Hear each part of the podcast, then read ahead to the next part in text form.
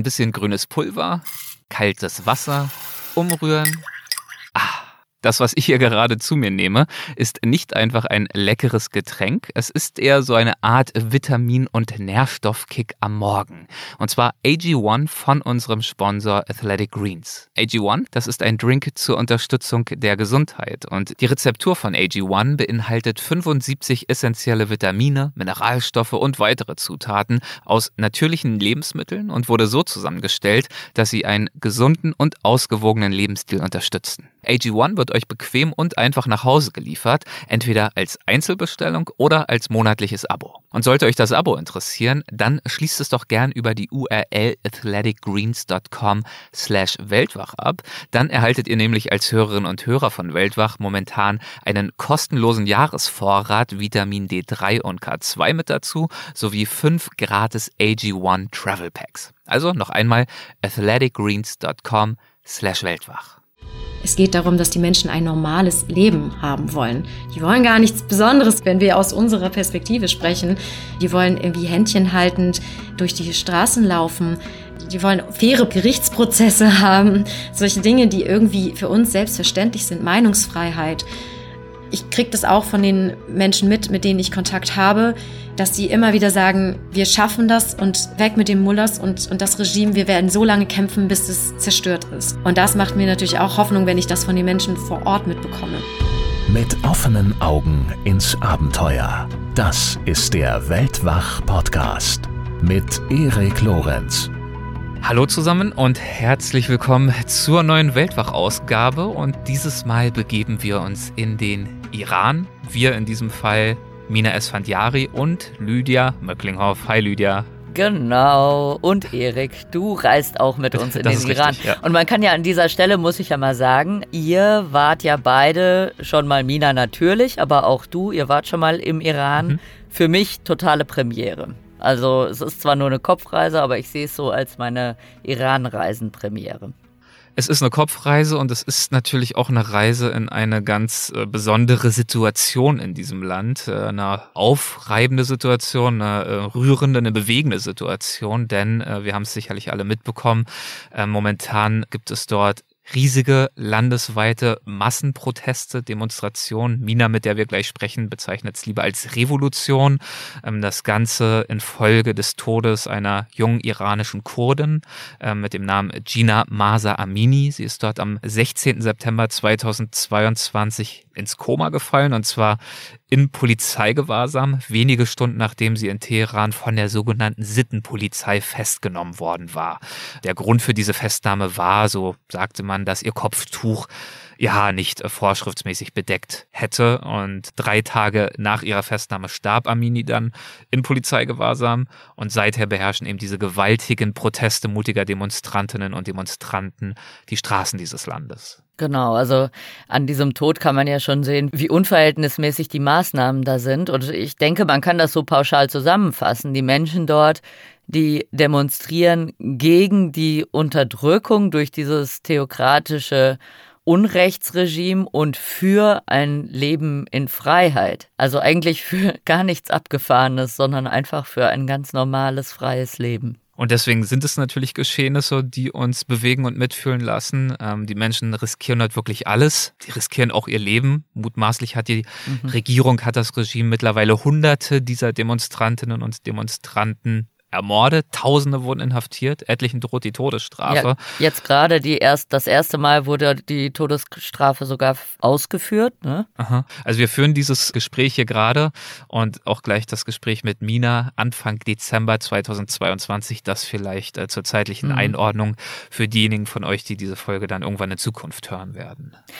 Und wir nehmen diese Ereignisse auch zum Anlass, um in dieser Folge eben auf den Iran zu blicken und das gemeinsam mit der deutsch-iranischen Fotografin Mina Esfandiari und die Suche nach ihren Wurzeln. Sie ist nämlich in Deutschland geboren und ist dann aber immer wieder in den Iran gereist, um eben zu finden, wo sind denn eigentlich meine Wurzeln. Also eine ganz persönliche Reise, eine ganz persönliche Auseinandersetzung mit diesem Land und seiner Kultur. Mina hat vor einiger Zeit auch ein Buch zum Iran gemacht, ähm, und zwar gemeinsam mit Stefan Ort, Iran tausend und ein Widerspruch. Über einige dieser Widersprüche werden wir auch gleich sprechen, ist äh, bei National Geographic erschienen. Und Mina war auch schon mal bei uns zu Gast bei Weltwach, und zwar plus Folge 30 auf dem Radweg Deutsche Einheit. Ähm, da hat sie berichtet von ihrer 30-tägigen Radtour auf dem Radweg Deutsche Einheit. Und während dieser Reise erkundete sie damals das Deutschsein und ging Fragen nach, wie sind wir denn nach 30 Jahren Deutsche Einheit mittlerweile ein Volk? Aber heute, wie gesagt, geht es in den Iran. Genau, hat aber seine Parallelen, ein Volk. Und wenn der Iran zusammensteht, dann hoffen wir auch mal, dass sie als ein Volk diese Revolution schaffen. Und jetzt geht's mal los. Hallo und herzlich willkommen, äh, muss man ja sagen, in diesem Fall zurück. Oder darf ich sagen, liebe Mina, du warst ja schon mal da und ich freue mich, dass du wieder da bist. Schön, dass du die Zeit für uns Vielen, vielen hast. Dank äh, für die Wiedereinladung, vor allem zu so einem wichtigen Thema. Und ich bin auch dabei. Hallo Lydia. Hi Lydia. Hallo. Ja, das äh, wird gewiss ein spannendes Gespräch werden. Ich habe zumindest das Gefühl, denn wir haben hier gerade schon ein bisschen im Vorgespräch, naja, ohne es zu wollen, sind wir direkt in die Diskussion eingestiegen und hatten dann alle drei Angst, wenn wir nicht aufpassen, sind wir schon mehr oder weniger leer gelabert, bevor das eigentliche, bevor die Aufzeichnung beginnt. Deswegen beginnen wir jetzt mal lieber. Ich freue mich sehr auf das Gespräch und äh, würde sehr gern erst einmal mit einem Begriff, mit einem Wort beginnen, liebe Mina, das für dich eine gewisse Bedeutung hat, und zwar Miane. Was bedeutet das Wort? Das Wort bedeutet auf Persisch dazwischen oder zwischen. Mhm. Und äh, das ist auch tatsächlich Titel meiner Abschlussarbeit damals gewesen, äh, als ich Fotodesign studiert habe. Und ähm, genau, da geht es genau darum, dass ich mich als halb Deutsch, halb Iranerin so mit der Wurzelsuche beschäftigt habe und genau dieses Dazwischenstehen zwischen diesen beiden doch sehr unterschiedlichen Kulturen versucht habe, weiter zu ergründen und ja, meine Wurzeln zu erkunden. Das ist ja für eine ähm, Abschlussarbeit keine leichte Aufgabe. Was hattest du dir im Rahmen dieser, dieser Suche nach deinen Wurzeln oder im Rahmen dieser Suche auch vielleicht dich selbst, deine Herkunft, deine Hintergründe besser zu verstehen? Was hattest du dir da vorgenommen? Ich habe versucht, ähm, anhand von Porträts mit, äh, von Frauen, die ich im Iran getroffen habe, so ein bisschen zu schauen, wie wäre es eigentlich gewesen, wenn ich im Iran als Frau aufgewachsen worden wäre oder geboren worden wäre, weil ich bin in Deutschland geboren, aufgewachsen. Ich war das erste Mal mit zwölf im, im Iran und dann auch wirklich nur so für eine touristische Reise. Ähm, danach dann erst wieder Anfang 20 und genau seit, ja, in den 20ern war ich irgendwie fünfmal da. Ähm, dann auch tatsächlich mal öfter alleine für Fotoprojekte und ähm, bin aber ansonsten ja sehr deutsch sozialisiert. Also meine Mutter ist Deutsch und mein Vater ist Iraner und ich hab, bin in eine Klasse gegangen, die war zu 95 Prozent mit bio-deutschen Menschen und ähm, insofern habe ich, glaube ich, erst auch äh, diese Seite oder habe die in den jungen Jahren, glaube ich, immer viel zurückgedrückt. Ich kann auch leider kein Farsi, also Persisch, die Sprache, weil ich irgendwie immer abgelehnt habe, die zu sprechen. Also mein Vater hat auf mir am Anfang gesprochen auf Persisch und ich war aber irgendwie ich glaube, wenn man, ich glaube, so als junger Mensch, dann will man irgendwie so dazugehören auch. Und vor allem, wenn dieses Umfeld so ist, in der Klasse, so alle sind irgendwie, sind deutsch, dann möchte man irgendwie auch deutsch sein. Und ähm, ich wurde wegen meines Namens ja eh schon öfter mal einfach irgendwie angesprochen oder beziehungsweise ich habe es dann doch zu spüren bekommen, dass irgendwas an mir anders ist. Mhm. Ähm, und ich glaube dann so am Ende der Schulzeit war es dann so, dass ich irgendwie merkte, das Thema interessiert mich wahnsinnig mhm. und ich möchte das gerne erkunden. Und ich habe witzigerweise schon für die Aufnahmeprüfung ähm, an der Foto-Uni damals ein Thema Iran gemacht, nämlich von der Einreise, die ich Anfang 20 gemacht habe. Und da das ist in meine Bewerbungsmappe reingekommen. Das heißt, sozusagen eingerahmt vom Anfang bis Ende des Studiums hat einfach dann doch so dieses Iran-Thema einen großen, ähm, eine große Rolle eingenommen. Mhm. Wir sprechen da später, glaube ich, noch genauer drüber. Aber dieses Dazwischen, du hast jetzt gesagt, das bezog sich auf dich, auf dich und deine Wurzeln, dass du da so dazwischen hingst. Aber hast du das auch auf deine Fotomotive, auf die Menschen, die du fotografierst, bezogen? Waren die auch in gewisser Weise dazwischen? Genau, und das ist nämlich total spannend, weil also ursprünglich startete es mit diesem Gedanken, ich möchte so ein bisschen eine persönliche Sache machen, ich möchte meinen dazwischen ergründen. Und auf dieser Reise ähm, stellte sich dann eigentlich heraus, dass auch diese Menschen im Iran sehr dazwischen leben, nämlich ähm, zwischen zwischen privatem Leben, zwischen öffentlichem Leben zum Beispiel. Ähm, und also einfach, das sind wirklich zwei komplett unterschiedliche Welten. Und das hört man ja auch immer wieder. Also das, das wirklich, das sind unter, komplett unterschiedliche Welten. Und das ist natürlich auch ein dazwischen. Also zwischen modern und moderne und Tradition, dieses zwischen religiöser Obermacht und aber auch wirklich dann im Verborgenen, da finden die, die krassesten Partys statt. Mhm. Und ähm, krasser als hier. Und genau, also das ist. Du warst noch nicht mit Lydia unterwegs. Ah, wir, haben, wir haben bald ein Date, würde ich sagen. Karneval herrscht. Genau, Karneval. Ähm, nee, aber es ist tatsächlich, genau, also mir ist während der Arbeit einfach aufgefallen, dass eben auch die Menschen sehr dazwischen stehen. Und dass das ein wahnsinnig anstrengendes Leben sein muss. Mhm. Und was ich übrigens spannend finde, um auch noch mal ganz kurz Referenz zu meinem anderen Projekt zu stellen, wozu ich ja, ähm, wir uns ja das erste Mal ähm, getroffen haben zum Interview, ist ja, dass ich das so spannend finde, dass auch, dass das mich so viel auch an die DDR erinnert. Das ist mir vielleicht, ich finde es spannend, ich finde es irgendwie, war das Zufall, dass ich mich mit meinem Radprojekt, wo es ja um den Radweg Deutsche Einheit ging, dass ich mich da auch mit dieser deutsch-deutschen Geschichte beschäftigt habe, die ja auch wirklich wiederum sehr viel, also wo man sehr viel wiedererkennt. Dieses, was passiert im Innern und was passiert im Außen und mhm. die Nachbarn könnten dich irgendwie abhören, traue nicht deinem Nächsten.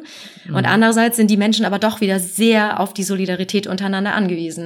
Und das erinnert mich wahnsinnig. Also, das sind so viele Parallelen.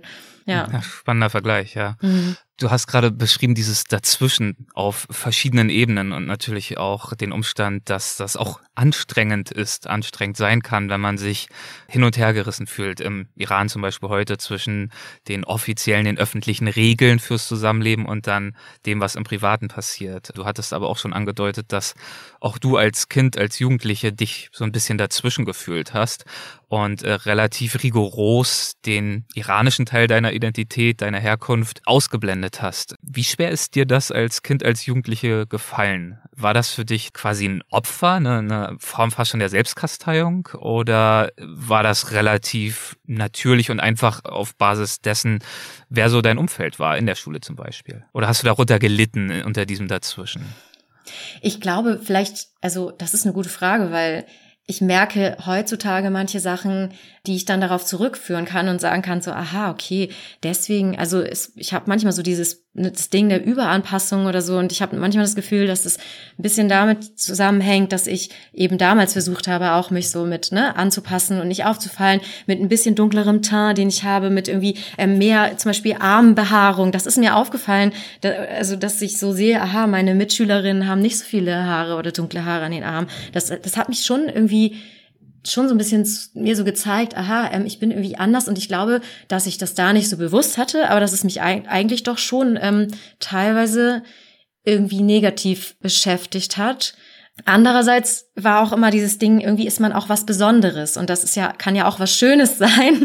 Und ich habe es auch, glaube ich, mittlerweile so ein bisschen, also durch diese Wurzelsuche ähm, habe ich irgendwie gedacht, okay, warum muss ich das eigentlich negativ sehen? Ähm, ich finde es eigentlich irgendwie schön, wenn ich zwischen diesen Welten bin, weil in Deutschland bin ich nicht so wirklich hundertprozentig so die die Deutsche. Und ähm, im Iran bin ich aber auch nicht äh, die Iranerin, weil im mhm. Iran zum Beispiel ich falle sofort auf erstmal, dass ich mich vielleicht doch anders gekleidet habe, natürlich trotzdem nach den äh, Vorschriften, aber irgendwie schon allein meine Klamotten sahen vielleicht einfach anders aus, weil man die da gar nicht kriegt in dieser Form. Und also meine Gestik zum Beispiel, Mimik, also es ist ja gerade unter traditionellen Menschen, es ist ja generell eigentlich nicht erlaubt, sich in die Augen zu gucken als zwischen Mann und Frau, also Fremde.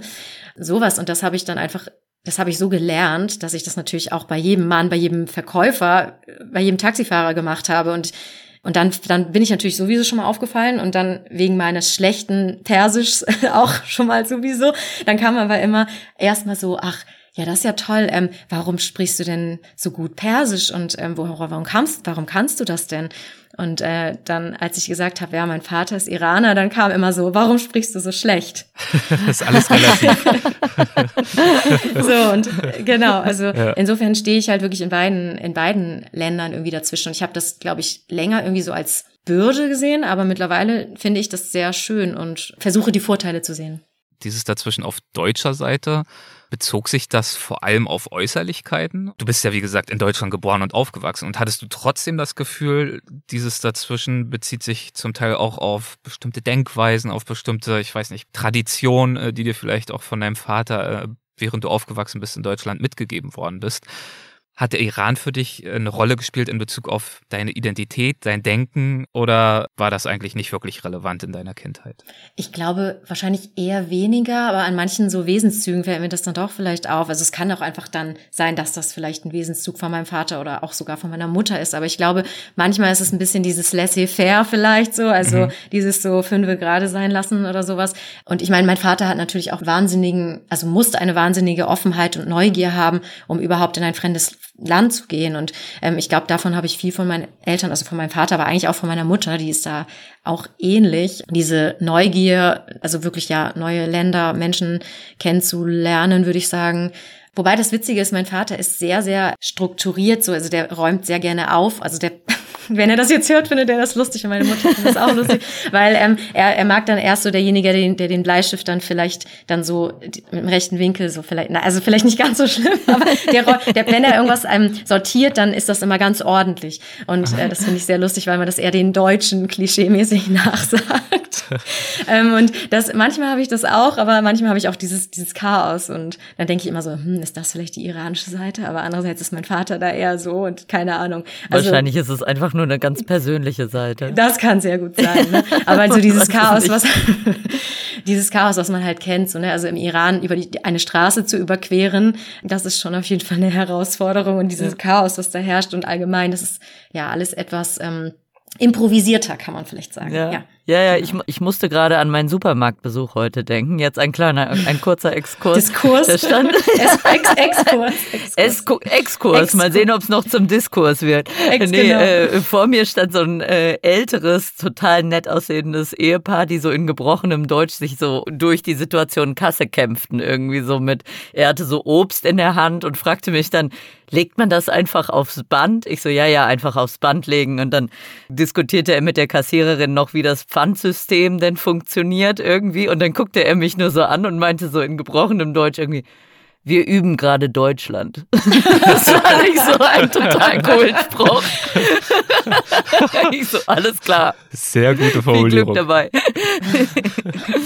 Nun denn, das hat ja. eigentlich gar nichts damit zu tun, fiel mir nur gerade ein. Doch, irgendwie schon so ein bisschen. Ein also. bisschen schon, ja. Ich finde ja. schon, weil du hast ja dann eben doch irgendwann angefangen, Iran zu üben, Mina. Und das allererste ja, Mal ja stimmt. vor Ort, als du äh, zwölf warst, das hast du vorhin schon nebenbei erwähnt. Das war das erste Mal, genau. als du genau. dann selbst vor Ort im Iran unterwegs warst.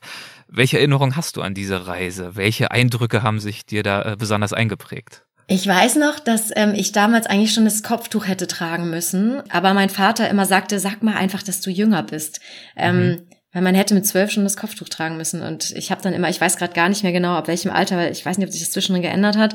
Auf jeden Fall, ich glaube, ich sollte vielleicht sagen, dass ich zehn bin oder so, weil es gerade noch so die Grenze war. Und mhm. das erinnere ich noch, dass ich irgendwie das nicht ganz gecheckt habe. Irgendwie, das ist der, dass ich hier jetzt gerade eigentlich schon sozusagen was Verbotenes tue. Und dass auch, ich weiß noch, am Flughafen, die Kontrolle war ja, ist immer getrennt. Also die Frauen werden von Frauen kontrolliert und die Männer von Männern. Und das war so, ich hatte total Angst, das weiß ich noch, als ich durch diese Kontrolle durch bin, weil ähm, ich dann, dann von meinem Vater getrennt war und ich glaube auch kurz von meiner Mutter. Also ich war da kurz alleine. Und dann haben sie mich auch irgendwie so auf Persisch irgendwie so ganz streng irgendwas gefragt und ich habe das irgendwie nicht verstanden. Aber ich glaube, es ging auch irgendwie um die Bedeckung und ich habe dann aber einfach so getan, als ob ich es nicht verstehe. Und das war auf jeden Fall eine Sache, die mich irgendwie so eine, schon so eine unterschwellige, irgendwie so eine dauerhafte Angst, irgendwie vielleicht was falsch zu machen und so. Und es war schon alles irgendwie komisch. Aber auf, auf der anderen Seite hatte ich auch das Gefühl, dass ich da irgendwo hinkomme, wo, wo sich etwas Heimat, nach Heimat für mich anfühlt, weil es war eben das erste Mal. Aber trotzdem hatte ich ja schon in Deutschland viel immer eher das persische Essen oder die Sprache.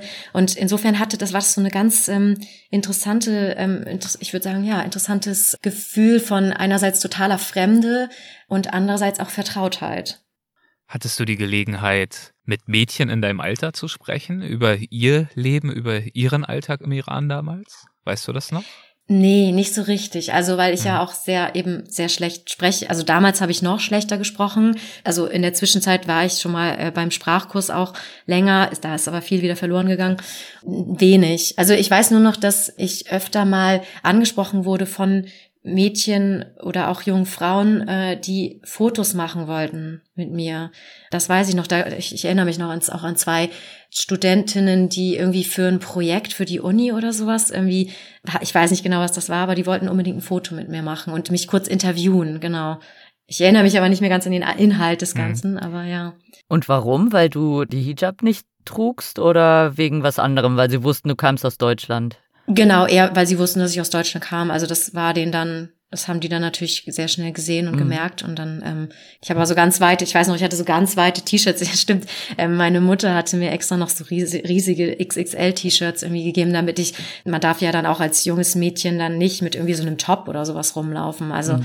selbst wenn man das Kopftuch noch nicht tragen muss. Deswegen haben wir so sicherheitshalber so lange Hosen und so weite Shirts, die so fast bis zum Ellenbogen dann ging. Also als Sicherheit. Aber du hast dir, du hast dir damals nicht so irre Gedanken darüber gemacht oder Gedanken darüber gemacht, was das auch für die Frauen dort bedeutet. Nee, nee, nee, irgendwie gar nicht mit zwölf. das, das habe ne? ich ja. nicht so richtig verstanden, glaube ich. Das war also. Das war, wie gesagt. Ja, nur die, es war nur, sorry, es war nur die immerwährende, dieses unterschwellige, so man weiß irgendwie eigentlich irgendwas ist da und du könntest was falsch machen. Und das hat mich auch auf allen Reisen bis heute sozusagen immer begleitet. Diese, du spürst so eine dauerhafte Spannung irgendwie. Also hast immer Angst, irgendwas falsch zu machen.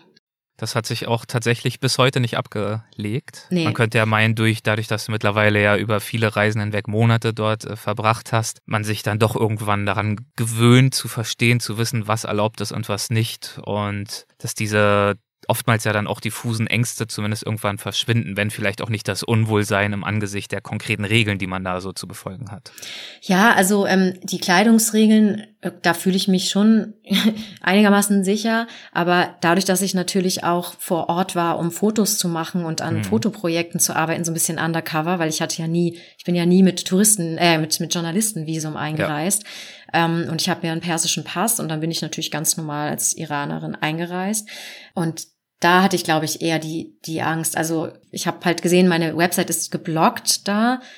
Ich weiß nicht, ob das an den Themen lag oder ob es irgendwie einfach nur daran allgemein lag, dass man da Menschen ohne Verschleierung sieht. Es ist so standardmäßig geblockt ist, das weiß ich nicht. Ähm, aber ich glaube, das war eher so ein Ding, was mich dann, was mir irgendwie Angst gemacht hat, dann auf den späteren Reisen. Da war es nicht mehr unbedingt die Kleidervorschrift.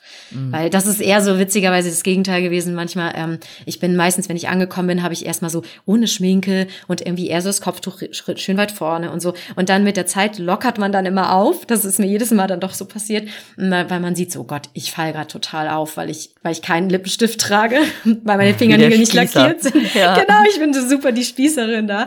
ähm, und dann dachte ich so, Gott, ich muss, ich muss was tun, ich muss was ändern. Und dann, das geht das Kopftuch weiter nach hinten und man schminkt sich auch einfach, also ich bin zur Sprachschule dann auch irgendwann mit Lippenstift gegangen, was ich normalerweise niemals tun würde, aber. Und ja. was ja auch eigentlich verboten ist, ne? Ja, genau, wenn du Pech hast, genau. Ja, tatsächlich kannst du natürlich Probleme kriegen, wenn du dich in den falschen Momenten an der falschen Stelle befindest. Ja, du schreibst in deinem äh, Dazwischenprojekt auch den Satz, was bleibt, ist das Gesicht. Also das bedeutet ja oder deutet ja darauf hin, dass aufgrund dieser ganzen Einschränkungen, was die Mode anbetrifft, Frisuren und so weiter und so fort, dass eben das Gesicht noch bleibt für die Frauen, um eben ihrer Persönlichkeit, ihrem Schönheitsempfinden Ausdruck zu verleihen. Genau, also das ist sowieso wahnsinnig spannend mit dem Gesicht, weil ähm, auch in dem Projekt, in dem Miane-Projekt, gibt's ein Bild, da ist ein Grabstein zu sehen. Da ist ein Mann und eine Frau illust also gemalt, illustriert drauf. Und äh, der Frau fehlt aber das Gesicht. Und ich weiß damals noch, ich hatte das gesehen, das ist auf dem Friedhof in, in Teheran, in der Nähe von Teheran. Und ich habe damals so ganz naiv gedacht, ach so, die Frau ist noch gar nicht gestorben, deswegen ist das Gesicht noch nicht aufgemalt. So, das war wirklich meine so ganz äh, lustige, äh, ja, naive Meinung oder Idee. Und dann habe ich von meiner äh, Tante aber erfahren, dass das eine ähm, Märtyrerin ist die ähm, deshalb nicht oder deren Gesicht nicht gezeigt wird, weil sie so heilig ist und deswegen ihr Gesicht nicht mhm. gezeigt wird. Sehr, sehr spannend, weil dann wiederum das Bild bei Vorträgen auch gezeigt wurde in Deutschland und dann natürlich die Menschen eher denken an dieses, ähm, die Frau hat kein Gesicht. Also die Frau hat sozusagen kein, das ist die unter, ah. das spiegelt sozusagen perfekt äh, die Unterdrückung der Frau wieder. Und ich finde dieses, ich finde das so so spannend, dass das dieses Bild so unglaublich verschieden gelesen werden kann, je nachdem aus welchem Kontext man kommt. Mhm. Also das Gesicht, genau, das Gesicht und das zu schmücken ist natürlich dann auch wiederum ein Ding, der, die kleine Freiheit, die sich die Frau dann äh, nehmen kann. So. Mhm. Was ich äh, gedacht habe, als du jetzt gerade über den Grabstein erzählt hast, was war denn, als du an das Miané-Projekt drangegangen bist? Was wolltest du denn zeigen auf deinen Bildern? Hattest du da einen Plan oder bist du einfach, hast du einfach gedacht, du machst dich auf die Reise äh, nach deinen Wurzeln und schaust, was passiert?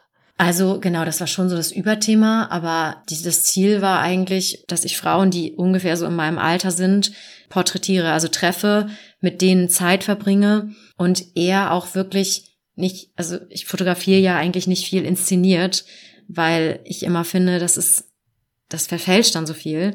Und ähm, eigentlich war es so, dass ich mit manchen habe ich ähm, vielleicht nur zwei Stunden verbracht und mit anderen dann ganze Wochen so in der Art. Und da wirklich zu sehen, wie leben die, was sind deren Wünsche und Träume und wie unterscheidet sich das vielleicht von, von meinen und inwieweit ist aber vielleicht auch, sind wir da auch, vielleicht haben wir da total ähnliche Wünsche und Träume. Das war mhm. eigentlich so das Ding. Gab es da für dich Überraschung, als du diese Einblicke in das Leben der Menschen, der Frauen vor Ort erhalten hast auf dieser Reise? Ich weiß gar nicht. Also eigentlich in einer Richtung nicht, weil letztendlich wollen die Menschen auch nur ein ganz normales Leben haben. Das kann man jetzt natürlich auch in, den, in, in, in der jetzt laufenden Revolution sehen. Es geht es geht darum, dass die Menschen ein normales Leben haben wollen. Die mhm. wollen gar nichts Besonderes sozusagen, wenn wir aus unserer Perspektive sprechen. Die wollen einfach irgendwie normal, die wollen auf der Straße tanzen dürfen, die wollen irgendwie Händchen haltend durch die Straßen laufen, die wollen faire Pro Gerichtsprozesse haben, solche Dinge, die irgendwie für uns selbstverständlich sind, Meinungsfreiheit. Homosexualität zum Beispiel, das steht unter, Stra unter Todesstrafe. Mhm. Also und deswegen gibt es das, was ich so absurd finde, ist, es gibt äh, im Iran ist es aber erlaubt, Geschlechtsumwandlungen vorzunehmen. Das ist erlaubt. Und deswegen gibt es tatsächlich Geschlechtsumwandlungen, weil Menschen homosexuell sind und sich eigentlich aber gar nicht wie das andere Geschlecht fühlen, aber sich nur deswegen umoperieren lassen. Wow. Das ist so hart. Ja. Das muss man sich vorstellen. Man möchte dann, dann macht man das, damit man irgendwie mit seinem Partner oder Partnerin zusammen sein kann. Es ist unglaublich. Und das sind aber so, sozusagen, also diese Freiheiten, die für mich selbstverständlich sind, sind natürlich für die nicht selbstverständlich. Und das ist natürlich ein Riesen. Also eigentlich ist es keine Überraschung gewesen, aber dann irgendwie doch, wenn man dann auch so die einzelnen Geschichten irgendwie hört. Ähm, oder dass die Leute festgenommen werden, weil sie eben eine Party feiern oder weil das Kopftuch irgendwie nicht richtig sitzt. Aber andererseits, dann hat mich wieder überrascht, wie sie teilweise so doch locker damit umgegangen sind. Also mir haben mehrere so eher so erzählt, so mit, mit dem Lächeln auf, auf dem Gesicht, ja, ähm, letzte Woche wurde ich wieder von der Kleiderpolizei festgenommen und oh ja, das ist schon das schon das zweite Mal diesen Monat. Und ja, ich da waren auch noch mehrere Freundinnen dabei so und dann waren wir kurz irgendwie da auf der Wache und das war alles ganz lustig. Also es ist krass, wie mutig und auch wie irgendwie wie schwer die auch zu beeindrucken sind oder also wie wie zäh die dann einfach weitermachen und sich ihr Leben eben nicht ver vermiesen lassen, also mhm. wie, soweit es halt irgendwie geht. Ja, ja, aber ich, das Tragische ja. ist ja auch, äh, dass das einfach schon so lange so ist, dass Frauen in unserem Alter damit einfach aufgewachsen sind, ne? Und äh, dass es mhm. eben eine gewisse Normalität hat, was es absolut nicht haben sollte, ne? Aber natürlich, wenn du nie in einem anderen Land gelebt hast, dann weißt du gar nicht, oder du, ja. du weißt das natürlich, ne? Aber es ist dann trotzdem, es fühlt sich doch in gewisser Weise normal an ja. normal an, aber umso beeindruckender, dass sie dann diese Souveränität auch entwickeln, damit trotzdem umzugehen, Richtig. sich kleine Lücken im System zu suchen, eben doch die Haarsträhne vorblitzen zu lassen oder dann auch noch viel weiter zu gehen. Dazu kommen wir gleich noch. Und ich finde, das genau. äh, greift auch wieder diese, ne, diese Widersprüche, dieses Dazwischen auf, das du vorhin auch beschrieben hast. Also das dazwischen, zwischen den Tugendwächtern, der, den islamischen Traditionen und so weiter, dem öffentlichen Leben und dann auf der anderen Seite den, dem Widerstand, der auch im Kleinen genau. aufgebaut wird, dargeboten wird oder auch die Art und Weise, wie Menschen dann im Privaten unterwegs sind. Also ich erinnere mich, mhm. als ich im Iran unterwegs war, ich glaube, das war so auch 2017 grob, hat mich das auch oft beeindruckt bei Menschen, die ich kennengelernt habe, die mich dann auch sehr gastfreundlich eingeladen haben, die allem Anschein nach doch sehr naja, verhaftet waren in den bestehenden Regeln, in dem bestehenden System. Und sobald dann sich die Türen geschlossen haben und man zu Hause angekommen war, natürlich wurden erstmal jedwede äh, Schleier, Kopftücher und dergleichen abgeworfen. Im Fernsehen lief dann oft sogar irgendwie westliches Fernsehen.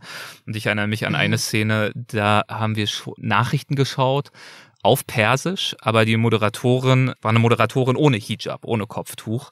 Und das hat mich ein bisschen überrascht. Also wie kann das denn sein, dass ihr hier sozusagen persische, iranische Nachrichten schaut, aber die Moderatorinnen dort ganz westlich stehen mit äh, modernen Haarschnitten, Frisuren und so weiter und so fort. Und dann haben sie mir erklärt, ja, das ist ein iranischer Sender, der aus äh, Großbritannien ausgestrahlt wird. Bei uns würde diese Frau niemals so aussehen. Bei uns würde sie wie folgt aussehen.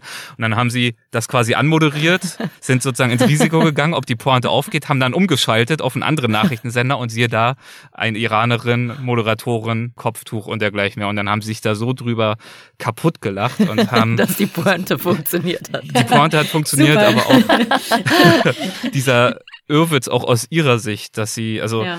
man hatte das Gefühl, sie haben da wirklich eine, naja, eine sehr moderne, fast schon liberale, progressive Perspektive drauf. Das ist halt so, das ist unser System. Kommen wir jetzt auch nicht so einfach raus. Klar, man kann so ein bisschen hier und da mal eine Strähne und so weiter, also kleine Zeichen des mhm. Widerstands mhm. kann man hier und da mal setzen. Aber identifiziert haben sie sich damit natürlich null. Wobei man auch sagen muss, mhm. dass meine Stichprobe natürlich nicht repräsentativ war. Also tendenziell bin ich natürlich auch eher mit aufgeschlossenen, modernen Menschen in Großstädten in Kontakt gekommen, als jetzt vielleicht Menschen, die irgendwo auf dem Land leben, ich verallgemeiner jetzt mal, ne? Gibt natürlich ja, für beide nee, Richtungen ja. Ausnahmen und die vielleicht sich eher mit diesen Traditionen und auch diesen Regeln sogar ein Stück weit identifizieren, mag es ja auch geben. Hm, ja. Naja, das, das zu diesem Thema dazwischen und wie man dann damit mit diesen Widersprüchen und Spannungsverhältnissen auch umgeht. Genau. Was mir gerade noch eingefallen ist ähm, zum Thema, weil du gefragt hattest, Überraschung. Genau, ich habe auch sehr viele Couchsurferinnen getroffen in diesem, äh, also für dieses Projekt Miane. Und es sind natürlich sehr oft ähm, weltoffene, also auch aus modernen Familien und die wirklich hinter den Türen einfach genauso leben wie, wie wir, würde ich sagen. Aber ich habe auch einige getroffen, die doch sehr aus sehr traditionellem Hintergrund kamen. Und darunter eine, die tatsächlich zu unserem Treffen mit ihrem Bruder aufkreuzte, mit ihrem jüngeren Bruder, der so ein bisschen, ja, dieses Treffen bewachen sollte, glaube ich, dass sie sich da nicht vielleicht doch mit irgendwie einem Mann trifft oder äh, weiß ich nicht. Auf jeden Fall fand ich das sehr, sehr berührend, ähm, als sie mich dann fragte, ob wir auch auf Französisch reden könnten, weil ich hatte das in meinem Couchsurfing-Profil stehen, dass ich auch Französisch spreche. Und dann sagte sie, ja, ich spreche das auch, weil wir auf Französisch reden, weil das, das versteht mein Bruder nicht. Ah. Ja. Und dann haben wir zwar auch über völlig alltägliche und erlaubte Themen geredet, aber es war so eine kleine Freiheit, die sie sich genommen hat. Und ich bin dann später auch mit zu ihr, äh, zu ihren Eltern gekommen.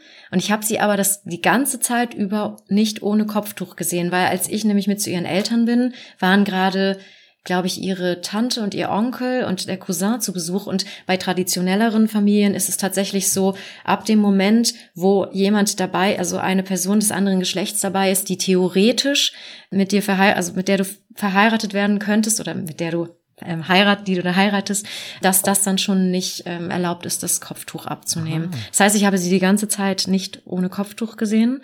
Und ich weiß auch noch, als ich ankam, habe ich dem Vater die Hand geben wollen. Und das ist auch eigentlich nichts, was man tut. Mhm. Und ich weiß aber trotzdem noch, dass er erst, also er sagte erst, das machen wir eigentlich nicht, aber ich gebe dir jetzt trotzdem die Hand als Kultur, wie heißt es, ähm, äh, zwischenmenschliche, ja, für, für, für, die kulturelle Verbindung, genau, hat ja. er mir die Hand gegeben, so. Das war auch sehr interessante, ja, aber eine sehr interessante Erfahrung auf jeden Fall, weil, wie gesagt, ich sonst bei Couchsurferinnen eigentlich sehr genau das Gegenteil eigentlich erfahren habe. Aber das ist ja dann auch wieder ein Beispiel dafür, was du vorhin schon angesprochen hast, dass es eben für dich trotz all dieser Reisen und Begegnungen immer noch so dieses Gefühl gab, ein bisschen aufpassen zu müssen, ein bisschen äh, geisteswach äh, zu bleiben, um eben nicht irgendwo anzuecken ähm, durch deine Verhaltensweisen. Also auf kultureller ja. Ebene natürlich respektvoll aufzutreten, deinen Gastgebern gegenüber, aber darüber hinaus im Zweifel sogar auch die die Regeln nicht zu verletzen, unabsichtlich. Und ich glaube, es ist jetzt schon eine Weile ja. her, ich glaube, es war 2013, da bist du ja sogar mal äh, mit dieser Sittenpolizei, diesen Sittenwächtern aneinander geraten. Ja, genau, genau. Also das war, als ich zu dem, zum Sprachkurs ähm, in Teheran war und ähm, das war im Norden von Teheran. Da sind, das ist ja wirklich auch so total spannend, dass äh, der Unterschied zwischen Nord- und äh, Südteheran sehr, sehr sichtbar ist. Also im Norden wohnen halt wirklich, wohnt die Oberschicht und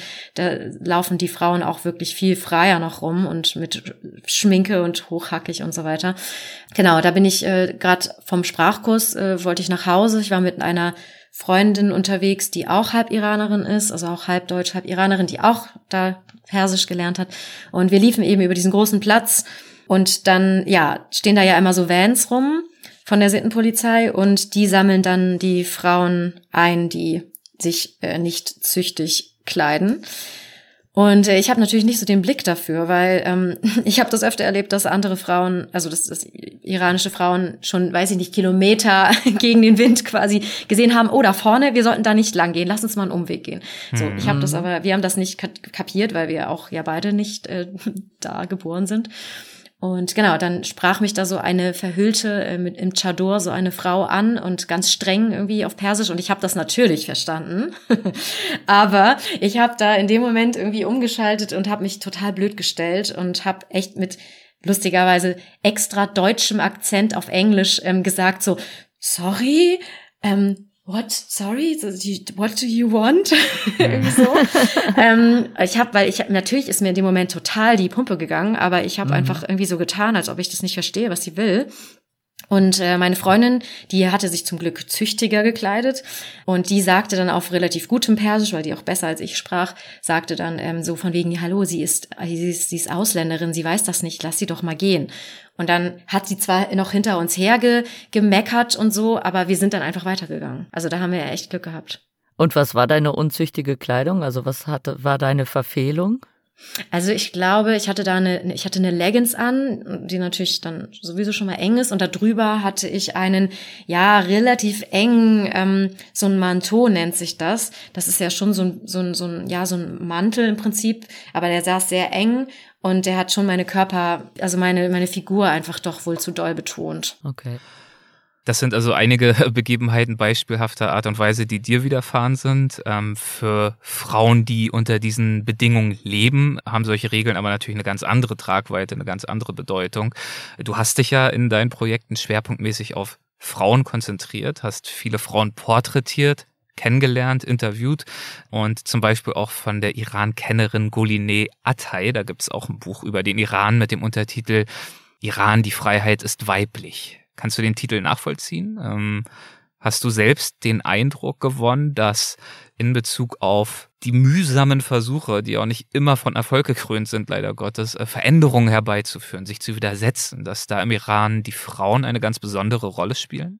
Ja, ich glaube das schon. Also das hat auch ähm, Nathalie Amiri, ähm, mhm. die hat, hat ja auch 2020, glaube ich, äh, ja ihr Buch rausgebracht. Und in dem Buch, äh, das lese ich jetzt, lese ich nämlich gerade, ähm, sagt sie genau das auch. Also dass eigentlich so diese Revolution und die Proteste, oder dass es sozusagen, genau, dass, dass eigentlich das von den Frauen ausgehen muss. Und witzigerweise, das Buch wurde vor der Revolution oder vor diesen, ja, vor den Protesten jetzt geschrieben. Und ich muss die ganze Zeit irgendwie nicken und denke mir, wow, das ist, ist sehr ähm, weitsichtig äh, von ihr oder sehr prophetisch. Und es ist tatsächlich so, dass es geht ja nicht nur um das Kopftuch momentan in diesen Protesten. Das ist sozusagen, genau. das denken vielleicht viele. Ähm, aber das ist natürlich ein Symbol, ist es auch, das Kopftuch für die Unterdrückung. Richtig, es ist ein Symbol für die Unterdrückung und, und, da, und natürlich spielt er auch noch viel, viel mehr rein, auch was Männer betrifft. Wie gesagt, ähm, Gerichtsprozesse, bei, bei denen der Angeklagte nicht, der kein Anwalt haben darf und wo dann Todesurteile gefällt werden ähm, oder Meinungsfreiheit oder staatliche Korruption, solche Dinge, die betreffen ja auch Männer, Umweltkrise, also es gibt, gibt ja viele Dinge, was die Menschen unterdrückt, aber trotzdem glaube ich, dass natürlich gerade durch die wahnsinnige Unterdrückung der Frau, dass das schon jetzt gerade spannend ist, dass das von denen ausgeht. Und ich glaube auch, dass die das sehr tragen können. Also, dass die das irgendwie, die bringen das irgendwie voran und ich finde es wahnsinnig bewundernswert. Und ich glaube, dass das ja auch, also es fing jetzt ja mit den Frauen an, aber man sieht auch, wie sich die Männer damit solidarisieren. Und ich finde es auch spannend, dass sich einfach aus allen Schichten, auch religiös, nicht religiös, auch Frauen, die sagen, wir tragen gerne das, wir möchten das Kopftuch tragen, mhm. aber wir möchten nicht, dass unsere Schwestern oder unsere, unsere Mitmenschen das auch müssen. Mhm. Das finde ich wahnsinnig spannend, dass das jetzt auch wirklich gerade alle Schichten betrifft. Mhm. Und ähm, aus den Städten auch äh, bis in die Diaspora rausgegangen ist, ne? Genau, ja. ja. Genau das ist ja, glaube ich, auch wirklich, soweit ich das äh, von außen beurteilen kann, neu an der gegenwärtigen Situation. Genau. Also das Thema, dass Frauen insbesondere diese Proteste mit getragen, initiiert haben. Das gab es ja durchaus auch schon vorher. Also ich erinnere mich zum Beispiel an die äh, Protestkampagne 2014 war das, glaube ich, My Stealthy Freedom. Hatte ich vor längerer Zeit unter anderem mal mit Nadine Punks drüber gesprochen. Ähm, mhm. Da haben äh, Frauen durch öffentliches Ablegen des Hijabs ähm, für ihre Rechte demonstriert. Also auch da wieder diesen Hijab-Zwang verwendet als, als Symbol für dieses vom Staat insgesamt sehr stark kontrollierte Leben. 2017 gab es dann eine Kampagne Kampagne White Wednesday. Ähm, da mhm. waren dann ähm, jeden Mittwoch Iranerinnen aufgerufen, eben auch als Zeichen ihrer Solidarität in der Öffentlichkeit ein weißes Kopftuch zu tragen oder auch die Verschleierung ganz abzulegen. Also es gab immer wieder diese Vorstöße die, wie gesagt, das sind jetzt äh, Einschätzungen von außen, die leider dann auch irgendwann wieder verheilt sind. Es gab natürlich immer wieder auch im Westen Medien, die dann ganz schnell den Regimewechsel herbeigeschrieben haben und äh, von Protesten berichtet haben und gefragt haben, ist das jetzt das Ende? Mhm. Also es ist dann auch oft wieder verpufft und das ist jetzt natürlich die spannende Frage im Hinblick darauf, was momentan dort vor sich geht, ob es dieses Mal anders sein könnte. Einiges ist anders, du hast gerade schon angedeutet und beschrieben, dass die gesellschaftlichen Schichten, die breite Masse an Menschen, die diese Proteste tragen, eine ganz, ganz andere ist als in den Jahrzehnten zuvor. Nee, genau, also es war, war ja, also es fing ja eigentlich an, also schon Ende der 90er, da, da gab es Studierendenproteste, hm. ähm, dann eben die Grüne Revolution, zehn Jahre später auch Studierende, beziehungsweise ging es da ja damals darum, dass die Präsidentschaftswahl gefälscht war oder zumindest haben die das behauptet und ich würde es äh, so wahrscheinlich eher auch äh, vermuten. Mhm. Das ging aber sehr viel von den Intellektuellen aus, also eher von, von den Studierenden und dann eben Jahre später ging es dann aber, da, da kamen dann schon die ärmeren Schichten dazu, die gegen die steigenden Ölpreise demonstrierten. Aber das waren alles Proteste, die sozusagen, die immer noch innerhalb des Systems waren, also wo es dann eher darum ging, das und das sollte vielleicht reformiert werden. Und jetzt haben wir nicht nur alle Schichten auf einmal da auf der Straße und äh, jeden Geschlechts und äh, überall im Land, sondern ähm, es geht diesmal wirklich darum, es gibt kein, also das kann alles, was wir wollen und fordern, das kann nicht in diesem bestehenden System gehen. Also es geht jetzt wirklich, deswegen finde ich es auch sehr richtig, dass das von Anfang an als oder sehr schnell als Revolution bezeichnet wurde, weil das, was gefordert wird, kann nicht in diesem System passieren. Es muss also wirklich, es muss weg. Mm. ja. Ja, ich, ich meine, jetzt äh, wurde ja die erste Todesstrafe, glaube ich, vollzogen, ne? Äh, wo ich dann auch gedacht habe, was eine mm. Angst, ne? Und da trotzdem weiter zu demonstrieren und weiter auf die Straße. Unter den zu gehen, Demonstranten, ne? unter den Festgenommenen. Mm. Ja. Ja, mhm. eben. Und äh, genau. Und da, da hat man dann schon Sorge, dass vielleicht die Angst oder der Druck dann doch am Ende zu groß wird. Ne? Ja, definitiv. Und da glaube ich einfach, dass wir nur hoffen können, dass die Menschen da weiterhin stark sind zusammenhalten, die Hoffnung nicht verlieren. Und das, was man eben hier tun kann, ist deswegen bin ich auch so dankbar, dass wir heute darüber sprechen, weil natürlich kann ich jetzt hier nur so ein ganz kleines Puzzleteil beitragen und ich bin, weiß Gott, keine Expertin, sondern kann wirklich jetzt ja nur über meine persönlichen ähm, Erfahrungen berichten. Aber ähm, ich höre das halt immer wieder von Menschen, mit denen ich Kontakt habe im Iran, wie ähm, ja herzerwärmend oder einer schrieb eben heartwarming. Ähm, es für ihn ist, zu sehen, dass wir hier Aufmerksamkeit dafür schaffen. Und ich habe das irgendwie auch anfangs, als es anfing mit dem mit den Protesten, dachte ich so, ja, ich bin eigentlich sonst nie so so aktiv gewesen auf Social Media, wenn es um solche Dinge geht, weil ich irgendwie immer, ich weiß auch nicht, ich weiß, weiß gar nicht warum, aber ich dachte mir, ja, das bringt ja eh mhm. nichts oder so. Ähm, oder hat nichts mit meinem sonstigen Profil irgendwie zu tun. Wenn ich mich da als Fotografin ähm, präsentieren will, dann möchte ich vielleicht dann nur in diesem Thema irgendwie was zeigen. Ähm, aber hier ist es natürlich sowieso, dass es was mit meiner Person zu tun hat. Und ich finde, also ich merke halt, oder man hat gesehen, wie viel mehr, wie viel es dann doch bringt, äh, wenn man dafür Aufmerksamkeit schafft und wie die Politik wirklich auch dann unter Druck gerät, wenn einfach so viele Menschen immer wieder für Hashtag Olaf sag was, also bis Olaf Scholz dann wirklich was gesagt hat. ähm, also natürlich kann man nicht wissen, vielleicht hätte er es auch so irgendwann, hätte er auch er sich so irgendwann mehr geäußert, aber ich glaube schon, dass wir da doch jeder, jeder Einzelne und jede Einzelne was machen können und deswegen, ja, ist es schön zu sehen oder zu hören auch, dass den Menschen das scheinbar da Hoffnung macht. Und ich glaube, wir müssen das einfach weitermachen. Ich würde gern einmal noch einstreuen, ähm, wir haben es in der Anmoderation auch schon umrissen, aber trotzdem nochmal zusammenfassen, was dort genau jetzt eigentlich passiert und warum, wie das gekommen ist. Und da zitiere ich mal aus einem äh, Newsletter von Hardy Fiebig, das ist auch ein guter Weltwachfreund, der war auch in mehreren Folgen schon zu Gast, verfolgt das Geschehen recht genau und er hat äh, das wie folgt zusammengefasst vor kurzem. Zitat, seit dem 17. September 2022 ist der Iran im Ausnahmezustand.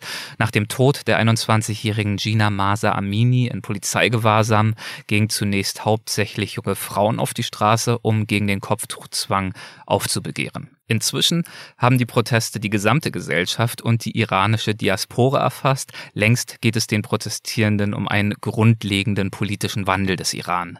In unseren Medien ist vergleichsweise wenig über den Aufstand zu erfahren.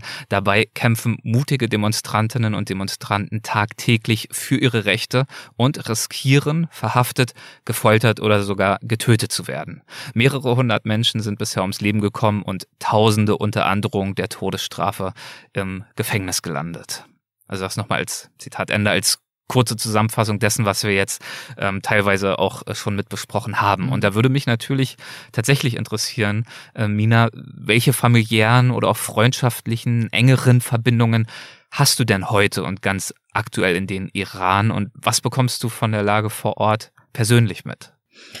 Also mein Vater ist ja wie gesagt äh, hier vor Ort, also in Hamburg und ähm, ich bekomme über ihn was mit von seinen Geschwistern, die dort sind. Aber tatsächlich auch gar nicht so viel, muss ich sagen. Mhm. Also über diese Familie, familiäre Verbindung ist da gar nicht so viel, bis auf eine Cousine. Das ist eine sehr ähm, interessante Konstellation, weil diese Cousine äh, lebt in einer Familie, die sehr regimetreu ist. Also ihre Mutter und ihr Vater und auch ihre eine Schwester sind sehr regimetreu. Also die, die wiederholen im Prinzip alles, was das Regime sagt und sagen irgendwie, wir, also wir sind irgendwie gehirngewaschen und, ähm, und die Revolution, das ist irgendwie vom Westen gesteuert und das stimmt alles gar nicht und so weiter. Mhm. Genau. Und aber diese eine quasi in dieser Familie gibt es quasi dieses schwarze Schaf, also aus Sicht der, dem, vom Rest der Familie, ähm, die tatsächlich sich sehr einsetzt, also die, die viel dazu postet, was ja auch schon wirklich im Iran dann doch wieder gefährlich ist. Also für mich ist es hier jetzt nicht gefährlich, was zu posten, aber wenn sie was postet und vor allen Dingen auch ihre Familie das mitbekommt, dann ähm, ist das natürlich eine, schon ein großes Risiko. Ähm, und genau, mit ihr bin ich, bin ich im Kontakt und auch mit Freunden, die ich damals auf den Reisen kennengelernt habe. Also viele von diesen Menschen sind mittlerweile im Ausland, mhm. was natürlich für sie jetzt einerseits gut ist, aber andererseits höre ich auch von vielen Seiten, meine eine Tante sagte, dass auch die hier äh, in Deutschland ist, ähm, dass sie sich schämt dafür, dass sie jetzt nicht vor Ort ist. Das habe ich jetzt schon wirklich öfter von Menschen gehört, die, die nicht im Iran sind, weil sie sagt, sie würde die Menschen so gerne unterstützen. Hm. Genau, und ansonsten, ja, wie gesagt, familiäre Kontakte, hab, da kriege ich nicht so viel mit, bis auf diese eine Cousine. Die und, natürlich äh, ähm, äh, dort in einer doppelt schwierigen Situation ist, nicht wahr? Also ja. zum einen natürlich mit dieser, wenn sie nun das Ansinnen der Proteste teilt, dann äh, ist sie sich offenbar auch sehr bewusst über die mangelnde Freiheit, unter der sie leidet, unter den äh, Repressalien, denen sie und viele andere ausgesetzt sind. Und dann zusätzlich sich auch noch einsam zu fühlen in der eigenen Familie mit diesen Ansichten, das äh, stelle ich mir wahnsinnig schwierig vor. Ja, das, das Gute ist, dass sie verheiratet ist und deshalb ausziehen konnte. Das ist mhm. ja im Iran leider schon ähm, Tradition eher, also zumindest auch bei traditionelleren, konservativeren Familien, dass die Frau so lange zu Hause lebt, bis sie dann verheiratet ist. Glücklicherweise ist sie verheiratet auch mit einem Mann, der da auch sie wahrscheinlich sehr positiv beeinflusst in, in dieser Richtung, ähm, weil ähm, das wäre sonst wahrscheinlich auch ein sehr, sehr ähm, gefährliche Angelegenheit, wenn er auch konservativ wäre und sie dann diese Dinge postet. Nein, aber sie, ähm, die beiden sind da, also ich schätze auch, dass das so ein bisschen durch ihn beeinflusst ist, dass sie auf andere Gedanken gekommen ist. Weil, wie gesagt, die andere Schwester ja in dieser Familie wirklich extrem eine ganz andere Meinung hat. Ich oder ich könnte mir vorstellen, dass das in, in vielen Familien ein Problem ist, dass die jüngeren Menschen aufbegehren und sagen, wir sind aber für diese Protest, also wir sind für diese Revolution und die Eltern vielleicht, okay, entweder haben sie Angst, das ist natürlich auch total gerechtfertigt. Ja. Ähm, das möchte ich überhaupt, überhaupt nicht verurteilen und bewerten, wenn Menschen sich nicht trauen, auf die Straße zu gehen. Aber bei manchen wird es sicherlich ähnlich sein wie bei meiner Cousine, dass, dass die Jüngeren oder vielleicht auch nur einer von mehreren Geschwistern sagt, ich mache das nicht mit, dass ich begehe hier auf. Und das muss natürlich nochmal zusätzlich zermürbend sein. Mhm. Siehst du denn, wenn du das alles siehst und beobachtest und mitunter auch in Kontakt stehst, siehst du denn Chancen, berechtigte Hoffnung, dass sich dieses Mal wirklich etwas ändern könnte? Also ich habe eigentlich seit Beginn dieser Proteste oder dieser, ich sag ja immer, eher lieber Revolution, hm. ähm, die Hoffnung, dass sich was ändern könnte. Und ich glaube, das ist ich glaube auch, das ist wahrscheinlich der einzige Weg. Ich meine, man kann sich entscheiden, ob man positiv oder negativ denkt. Und ich bin keine Politikwissenschaftlerin. Also meine ganz persönliche Meinung ist, ich glaube daran. Also das ist mein Empfinden. Und ich kriege das auch von den Menschen mit, mit denen ich Kontakt habe, dass die immer wieder sagen, wir schaffen das und weg, weg mit dem Mullers und, und das Regime, wir werden so lange kämpfen, bis es zerstört ist. Und das macht mir natürlich auch Hoffnung, wenn ich das von den Menschen vor Ort mitbekomme. Deswegen, ich, ich würde sagen, ja, also ja. ja. Das, äh, ich habe Hoffnung. Ich habe Hoffnung.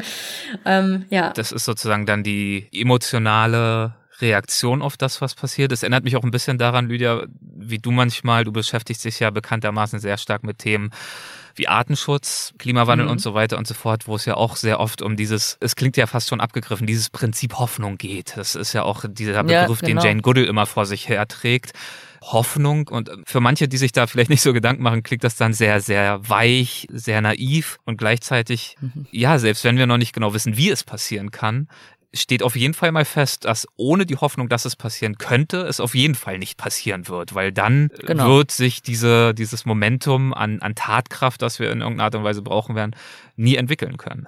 Genau, also ohne ja. Hoffnung, das sage ich ja auch immer, äh, ohne Hoffnung braucht man ja gar nicht erst anfangen. ja. Von daher äh, ist Hoffnung etwas sehr Mächtiges, finde ich. Total. Und genau, selbsterfüllende Prophezeiung. Ja. Ähm, und vor allen Dingen, wenn man ja jetzt auch schon merkt, dass wir den Menschen Hoffnung geben können, dadurch, dass wir daran glauben. Also ich glaube, das kann schon wirklich viel mehr bewegen, als wir vielleicht denken. Oder ich mhm. bin dann auch irgendwie berührt, so wenn, wenn ich das dann höre von, von den Freunden, mit denen ich im Iran Kontakt habe, dass sie sagen, das ist, berührt ihr Herz, dass wir so viel dazu posten. Weil ich denke mir so, oh Gott, ich bin, ich fühle mich ganz bescheiden und denke, ich, ich kann doch gar nicht so richtig was machen oder ach, das, ich mache ja nur gar nicht so viel. Aber ich meine, das ist ja auch nur so ein Kalenderspruch, so ein bisschen jedes Lächeln, das du aussendest, äh, kommt zurück. Aber ich glaube, ehrlich gesagt, im Großen gedacht ist es schon so, weil wenn man merkt, man wird von außen unterstützt, ist, dann hat man gleich eine ganz andere also dann, dann fühlt man sich selber gleich ganz anders und, und man wird gesehen und gehört und das ist natürlich äh, eine ganz andere Situation als nur für sich selbst und mit sich selbst irgendwie in die Schlacht zu ziehen. Genau und nicht gesehen zu werden und ja. natürlich genau der der Iran wurde bisher nicht wirklich gesehen und auch die anderen Proteste oder anderen Bewegungen, die dann ja leider wieder relativ schnell erstickt wurden 2009 und und auch ähm, 2009 17, war die grüne Bewegung, nicht wahr? Ja. Genau, das war die grüne Bewegung. Genau, und dann eben äh, 17, 18 gab, wurde ja gegen die Ölpreise ähm, protestiert und dann eben 19, 20 auch nochmal. Also das wurde kurz, da gab es kurze Meldungen dazu, aber ähm, dann war es auch, ist es auch wieder abgeebbt. So und ich glaube, mhm. wenn man da weitergeht, glaube ich schon, sehr, ja, glaube ich sehr wohl, dass da was passieren kann. Und ich meine jetzt diese Falschmeldungen, beziehungsweise das ist, wir sind jetzt tagesaktuell. Ähm, Ach, das war unsere Diskussion von vorhin. Stimmt, wir dürfen jetzt nicht vergessen, das war bevor wir angefangen haben aufzunehmen. Von daher, Richtig. das müssen wir jetzt noch mal, die müssen wir jetzt noch mal reenacten. Ja, genau. Diskussion denn, von vorhin. Ja. Denn Mina, es, es gibt ja super Neuigkeiten. Also wir nehmen das hier auf am 6. Äh, Dezember 2022 und seit wenigen Tagen lese ich überall äh, bei der New York Times, bei Spiegel, heute erst wieder äh, bei Zeit, dass ja jetzt offenbar die Sittenpolizei, die Sittenwächter abgeschafft worden sind. Also es scheint ja irgendwie geschafft zu sein. Wir haben es geschafft. Tja, ja, das wäre so schön einfach, ne? Also es ist wohl, also ich habe auch erst, ich war zwei Tage im Urlaub und dann hatte ich das auch gesehen ähm, bei Instagram und dachte, wow, okay, Breaking News. Aber es ist wohl, ich wurde dann sofort von meinen iranischen ähm, ExpertInnen zurückgepfiffen, weil es wohl, ja, es ist ein Täuschungsmanöver des Regimes. Dass sie jetzt nämlich, also sie wollen einfach uns westliche Medien so ein bisschen ablenken, weil natürlich werden trotzdem weiterhin diese Todesurteile gefällt, natürlich wird, werden trotzdem Menschen gefoltert und dass, dass diese, diese Polizei, diese Polizei abgeschafft wird, ist noch nicht mal wirklich wohl wahr, beziehungsweise werden diese Aufgaben dann andere übernehmen oder also das Gesetz besteht dann ja immer noch, also das Gesetz wird sozusagen nicht zurückgenommen. Ja. Das ist das Entscheidende. Also ne, die Sittenpolizei sind diese Mullers, die eben durch die Straßen äh, marschieren, aufpassen, dass äh, alle Regeln und Gesetze eingehalten werden und im Zweifel auch durchgreifen. Es gab jetzt diese Meldung, dass sie wohl abgeschafft werden sollen. Aber ja, ganz genau, wer äh, genauer liest, äh, erfährt dann auch, dass das ganz klar ein Ablenkungsmanöver ist. Und genau wie du sagst, das ist eben das Entscheidende.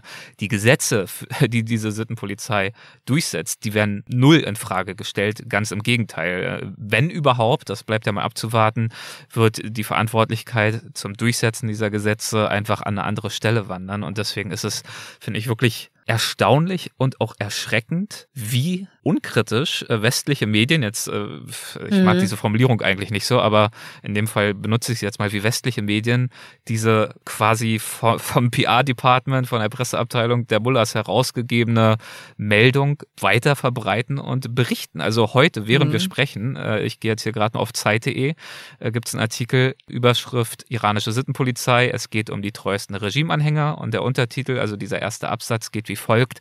Das Regime im Iran hat die Sittenpolizei ausgesetzt, um der Brutalität Grenzen zu setzen. Also es wird schon mal als Statement hingestellt, nicht als etwas äh, irgendwie im Konjunktiv ähm, mhm. Grenzen zu setzen. Der Experte Walter Posch erklärt, warum man sich nicht ganz von ihr lösen kann. Klingt ja wie, äh, sie wollen sich definitiv davon lösen, aber Wandel ist leider irgendwie schwierig. Also so würde ich das jetzt mhm. mal interpretieren. Überrascht mich in dieser Tonalität sehr. Insbesondere, ich habe mir zur Vorbereitung vorhin auch noch mal ein paar Interviews mit echten ExpertInnen angeschaut. Ne? Golini Ertala, es gibt ja verschiedene bei uns in Deutschland, die wirklich wissen, wovon sie sprechen, die Jahre dort unterwegs waren als Korrespondentinnen, Korrespondenten, selbst Iranerinnen sind, die alle einhellig berichten, das ist ein ganz, ganz klares Ablenkungsmanöver, nicht mehr und nicht weniger. Ja, hm. also was man auch, also das habe ich jetzt auch beim nächsten, bei der nächsten Breaking News werde ich da definitiv auch erst nochmal schauen.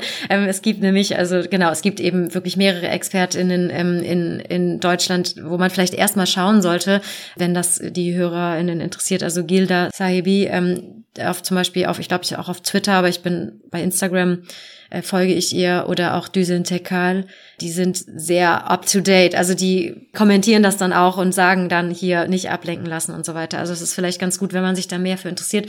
Und was auch sehr interessant ist, wenn ich das darf, wenn ich Podcast-Werbung machen darf in einem genau, Podcast, dann ähm, es gibt ja für Weltwach muss man immer Welt, Werbung natürlich machen. Weltwach, bitte Leute hört alle Weltwach, aber ähm, es gibt auch äh, das Iran-Update, das ist gerade vor ein paar Wochen erst gestartet, da ist auch Gilda Sahibi mit dabei und die mhm. passen im Prinzip einmal die Woche alles zusammen, weil ich kann auch verstehen, wenn Leute nicht sich irgendwie diese ganzen Schnipselchen ähm, auf Social Media zusammensammeln wollen.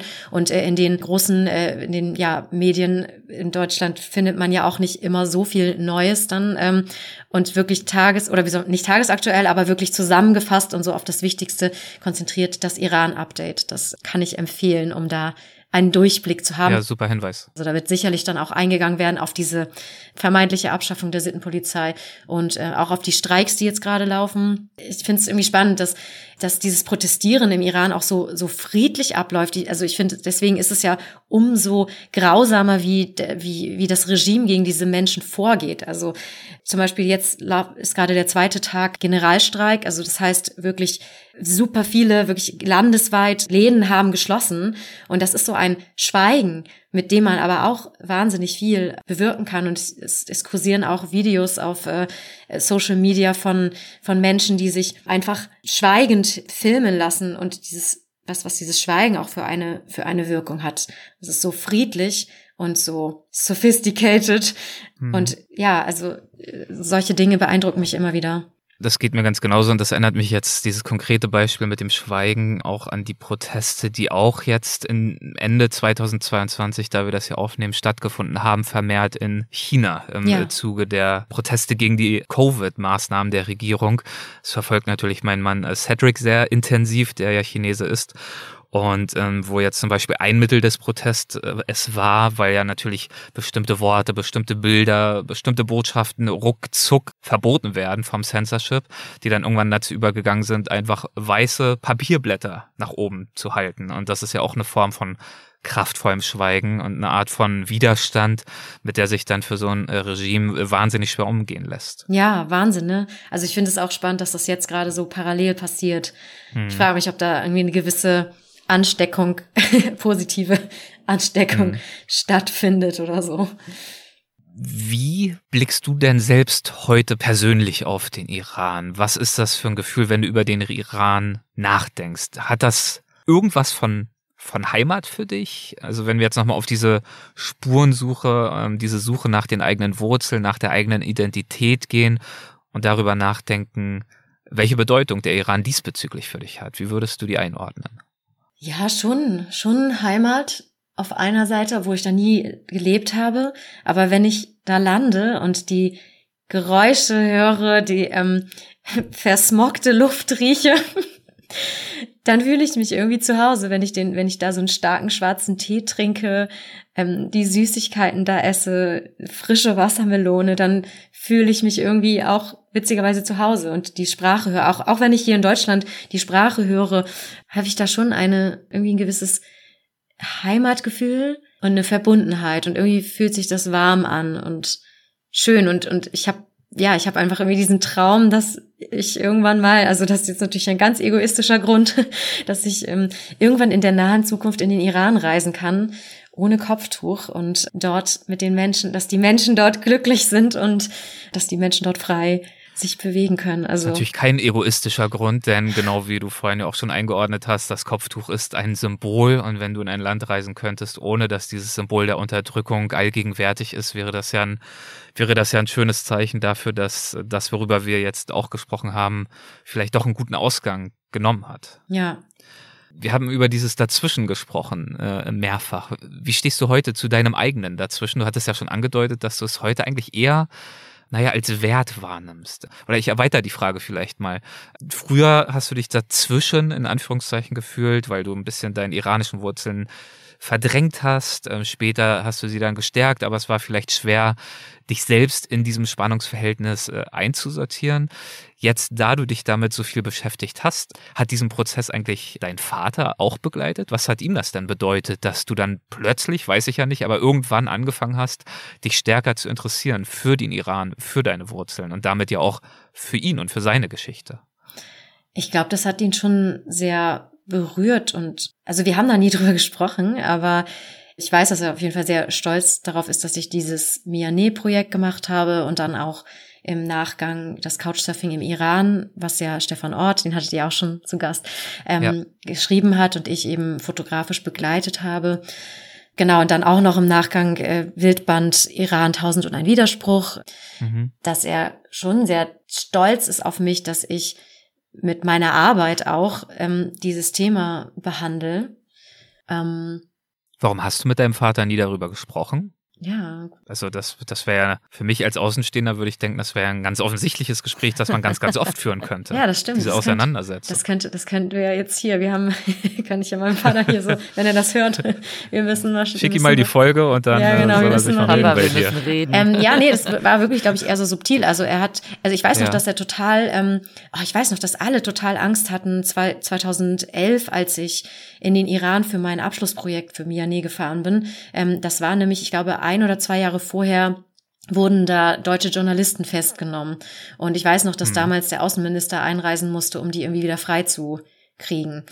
Und mich haben alle, also alle haben mich so ein bisschen für verrückt gehalten, jetzt in den Iran zu fahren und dieses Fotoprojekte auch noch machen zu wollen. Und ich weiß noch, dass ich, mein Vater hat auch wirklich irgendwie gesagt so, das ist gefährlich, mach das nicht. Und ich habe aber gesagt so, nein, ich will aber, ich will aber, ich will aber. Und dann habe ich es doch gemacht. Und ja, ich, ich weiß, dass er letztendlich, genau, er hatte schon irgendwie Angst um mich, aber er war wahnsinnig stolz darauf, dass ich das gemacht habe. Ähm, hm. Und ich glaube, er ist schon, also er schickt mir jetzt auch immer Sachen, weil ich habe ihm gesagt, du kannst du mir bitte irgendwie was schicken, wenn es hier Demos gibt in Hamburg, weil er ist dann doch noch mit seinen Freunden auch hier irgendwie besser vernetzt. Vieles ist dann auch irgendwie auf Persisch und das kriege ich alles nicht immer so mit. Und das macht er jetzt auch so. Also ich glaube, ja, er freut sich, dass ich da dabei bin. Und ja, und mein dazwischen, ja, habe ich ja eigentlich schon, genau, schon vorhin gesagt. Also ich fühle mich da, glaube ich, immer mehr im Reinen mit und versuche das als Vorteil zu sehen, dass ich auch so ein bisschen zwischen diesen Welten hin und her wandern kann und auch da kommunizieren kann zwischen den beiden Welten. Wobei es natürlich viel mehr eigentlich ist, dass ich in Deutschland was über den Iran erzählen kann, als dass ich jetzt im Iran so viel über Deutschland erzählen kann, weil ich natürlich auch nicht so viel da bin und wie gesagt die Sprachbarriere auch so ein bisschen da ist.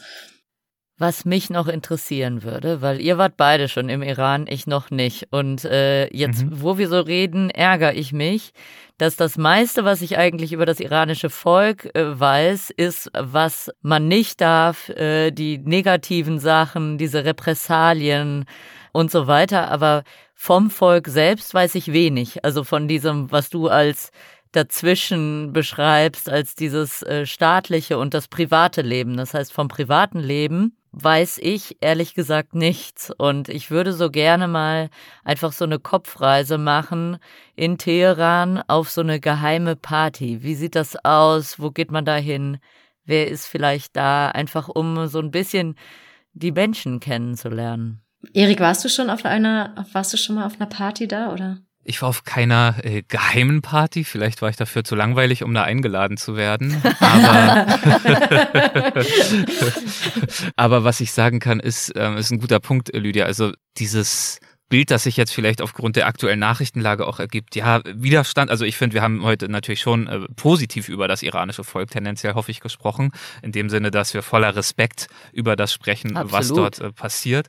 Aber natürlich ist es immer unter dieser, unter dieser Überschrift, unter dieser Brille der Unterdrückung jetzt irgendwie zu widerstehen und diese Fesseln endlich abzuwerfen. Und das könnte natürlich den Eindruck vermitteln, dass dieses Leben dort wahnsinnig trist und deprimierend sein muss. Und ich will mir natürlich keinesfalls anmaßen, beurteilen zu können, wie das Leben tatsächlich ist. Zum Beispiel für Frauen vor Ort, die mit diesen sehr, sehr starken Menschenrechtseinschränkungen und Verletzungen zurechtkommen müssen. Kann aber nur sagen und möchte das gern bei dieser Gelegenheit auch betonen, dass für mich als Besucher der Iran damals mitnichten trist und traurig war, sondern ganz im Gegenteil. Klar, ich könnte jetzt klischeehaft eine halbe Stunde über diese wahnsinnige Gastfreundschaft äh, sprechen, aber zum einen, also es gibt wunderschöne Städte, ähm, Shiraz, ähm, Isfahan zum Beispiel, aber selbst Teheran, das ja oft als Beton- und Verkehrsmoloch beschrieben wird und viel mehr erfährt man dann oft gar nicht mehr. Ich hatte dort wirklich Spaß. Ähm, ich war dort ähm, fast einen Monat unterwegs im Ramadan, ähm, wo tagsüber dadurch jetzt nicht unbedingt der Bär steppt, aber sobald die Dunkelheit hereinbrach, war dort so viel los. Die Parks waren proppevoll, Tausende, Zehntausende Menschen in Cafés und Restaurants die ganze Nacht, Badminton in den Parks. Ähm, ich wurde überall eingeladen, angesprochen, hin und her gezerrt und ich habe eine riesige Lebensfreude dort wahrgenommen. Also das hat mich beeindruckt in dieser Zeit. Eine riesige Lebensfreude, die sich natürlich im Rahmen sehr essentieller, sehr starker Repression und Einschränkung abspielt, die sich aber doch ihren Weg sucht, Bahn um dieser bricht. Lebensfreude Ausdruck zu verleihen. Mhm. Genau. Und das äh, hat mich wiederum sehr überrascht und vor allem beeindruckt damals. Mhm. Ja, also ich würde auch sagen, so dieses, wo du gerade sagtest, dass sie draußen saßen und so weiter, ähm, die sind auf jeden Fall die Picknick-Weltmeister.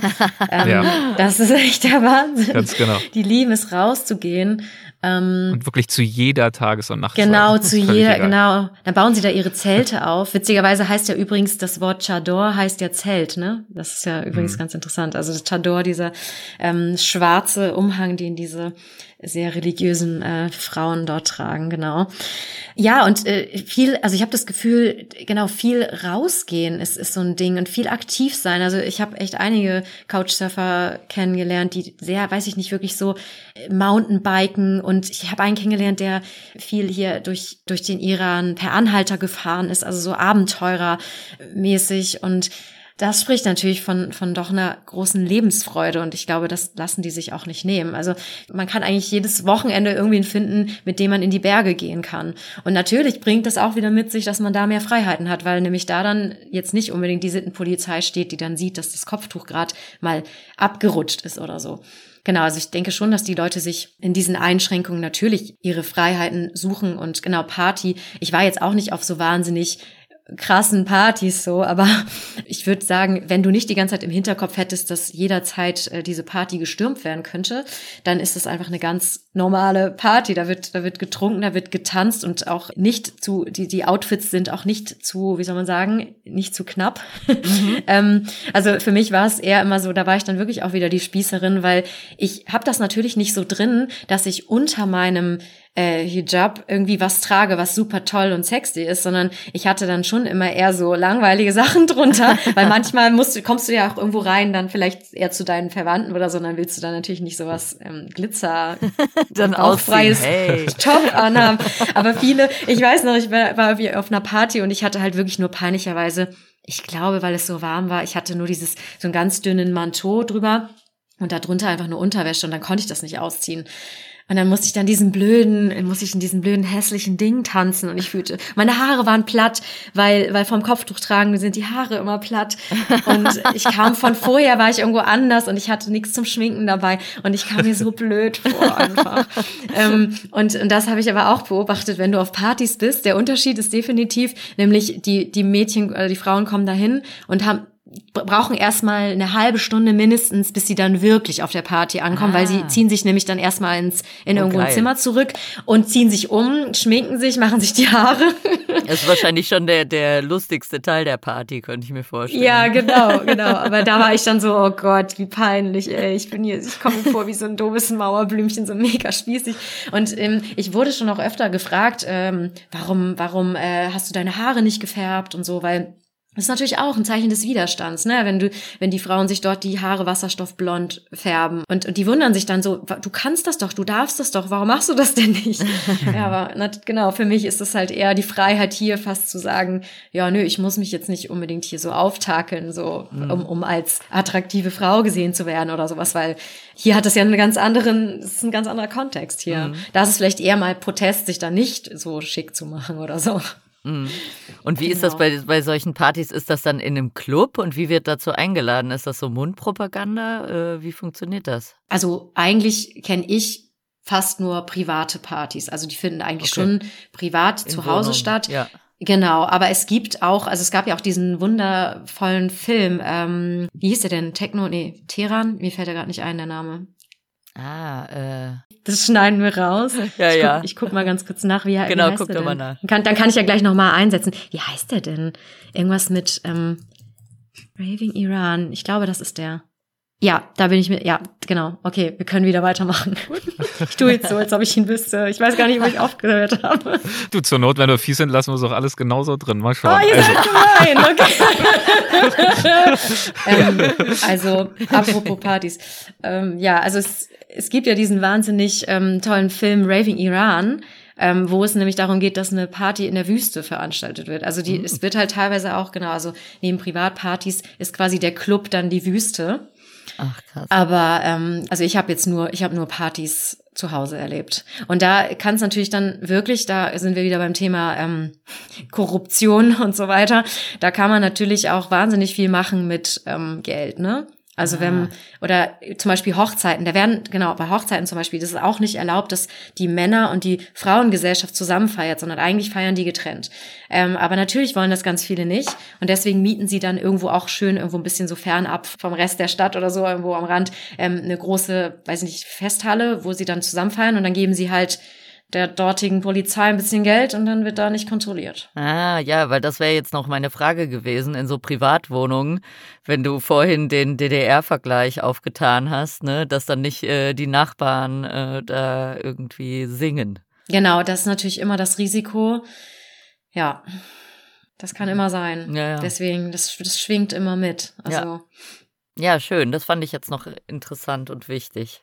Ja, also und ansonsten, also mit denen, ich habe da einige, also mit, mit zwei Frauen habe ich besonders ähm, viel Zeit verbracht, als ich für mein Miané-Projekt dort war. Und ähm, weiß nicht, das war einfach so schön, weil in der, in der Wohnung, das waren beides Fotokünstlerinnen und irgendwie, die haben so ganz also die haben irgendwie so im Kleinen wirklich das, das Leben genossen, irgendwie durch die Wohnung getanzt, gesungen, sehr, sehr viel geraucht, was auch im Iran, habe ich das Gefühl, bei den Frauen sehr ähm, ein Zeichen von Protest ist, weil es sich ja auch nicht ziemt. Es ist nicht direkt mhm. verboten, aber es ist einfach nicht, das sollten Frauen nicht machen.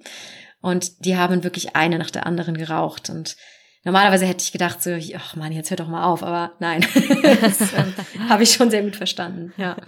In diesem Fall Daumen hoch. Mhm. Ja, schön. Ach, vielen, vielen Dank für diesen kleinen Streifzug in den Iran damals und heute, in deine eigene Beziehung zu diesem Land, aber auch in Bezug darauf, was dort äh, heute so los ist. Und wir haben ja vorhin über diesen Aspekt Hoffnung gesprochen, haben auch darauf hingedeutet, dass das vielleicht auch ein bisschen naiv oder banal dahingesagt klingen könnte, wobei ich finde, ihr habt das äh, sehr schön eingeordnet. Und gleichzeitig, also ich bin auch eher so ein rationaler Typ. Ich äh, stelle mir da natürlich am Ende doch wieder die Frage, ja, aber wie soll denn diese Veränderung jetzt wirklich stattfinden? Wie kann sie stattfinden? Denn, wie gesagt, es gab auch äh, schon vor Jahren immer mal wieder in verschiedenen Zusammenhängen Schlagzeilen, dass bestimmte Proteste jetzt vielleicht dem Regime doch gefährlich werden könnten. Auf der anderen Seite ist es aber eben natürlich auch so, irgendjemand muss das Regime dann auch tatsächlich stürzen und ersetzen. Und selbst wenn das Regime gestürzt wird, gibt es eben noch den Ayatollah, der auf Lebenszeit dort eingesetzt ist. Also es ist, glaube ich, schon sagen zu können, beurteilen zu können, im Iran schwieriger als an vielen anderen Orten auf der Welt aufgrund dieser politischen Strukturen, der Machtstrukturen. Und gleichzeitig ist einmal eben auch wahr, was wir auch besprochen haben, dass die Proteste heftiger sind als seit Jahrzehnten, dass sie von einer breiteren Bevölkerung getragen werden als seit Jahrzehnten.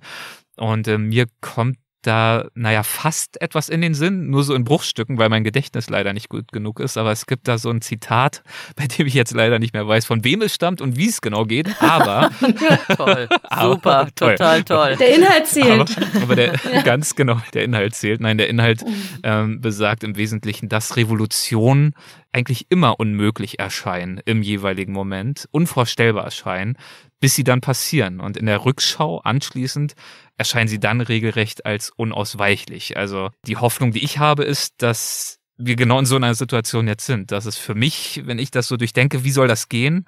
Es persönlich, vielleicht auch aus mangelndem Wissen kann ja auch sein, aber ich persönlich gar nicht so konkrete Wege sehe, wie das klappen kann. Aber ich äh, tröste mich mit dem Wissen, dass das für viele Revolutionen in der Geschichte auch galt und dass sich dann doch irgendeine Eigendynamik entwickelt hat, die zu einem Ergebnis geführt hat, dass wir heute in der Rückschau, wenn wir uns die Geschichte dieser Orte anschauen, naja, wie so die Vollendung eines roten Fadens eigentlich wirken, den man halt im Moment nur nicht unbedingt direkt entdecken kann. Genau, also wir stecken ja mittendrin, ne? Wir genau. können das ja nicht, wir können natürlich nicht in die Zukunft sehen. Und, und genau, tatsächlich, genau, ja. das fällt mir jetzt gerade ein, wo du das sagst, ja. als ich gelesen habe, die Sittenpolizei ist ausgesetzt, habe ich im ersten Moment auch an die DDR gedacht. Und ich dachte, es wäre Fake News, aber ein Move von der anderen Seite, nämlich von den, von denen, die gerade die, die in der Revolution kämpfen. Und äh, sie behaupten das einfach, wie damals, die Grenzen sind offen und zack, äh, alle rüber. So, die Sittenpolizei ist ausgesetzt. Das war so meine total optimistische äh, Hoffnung.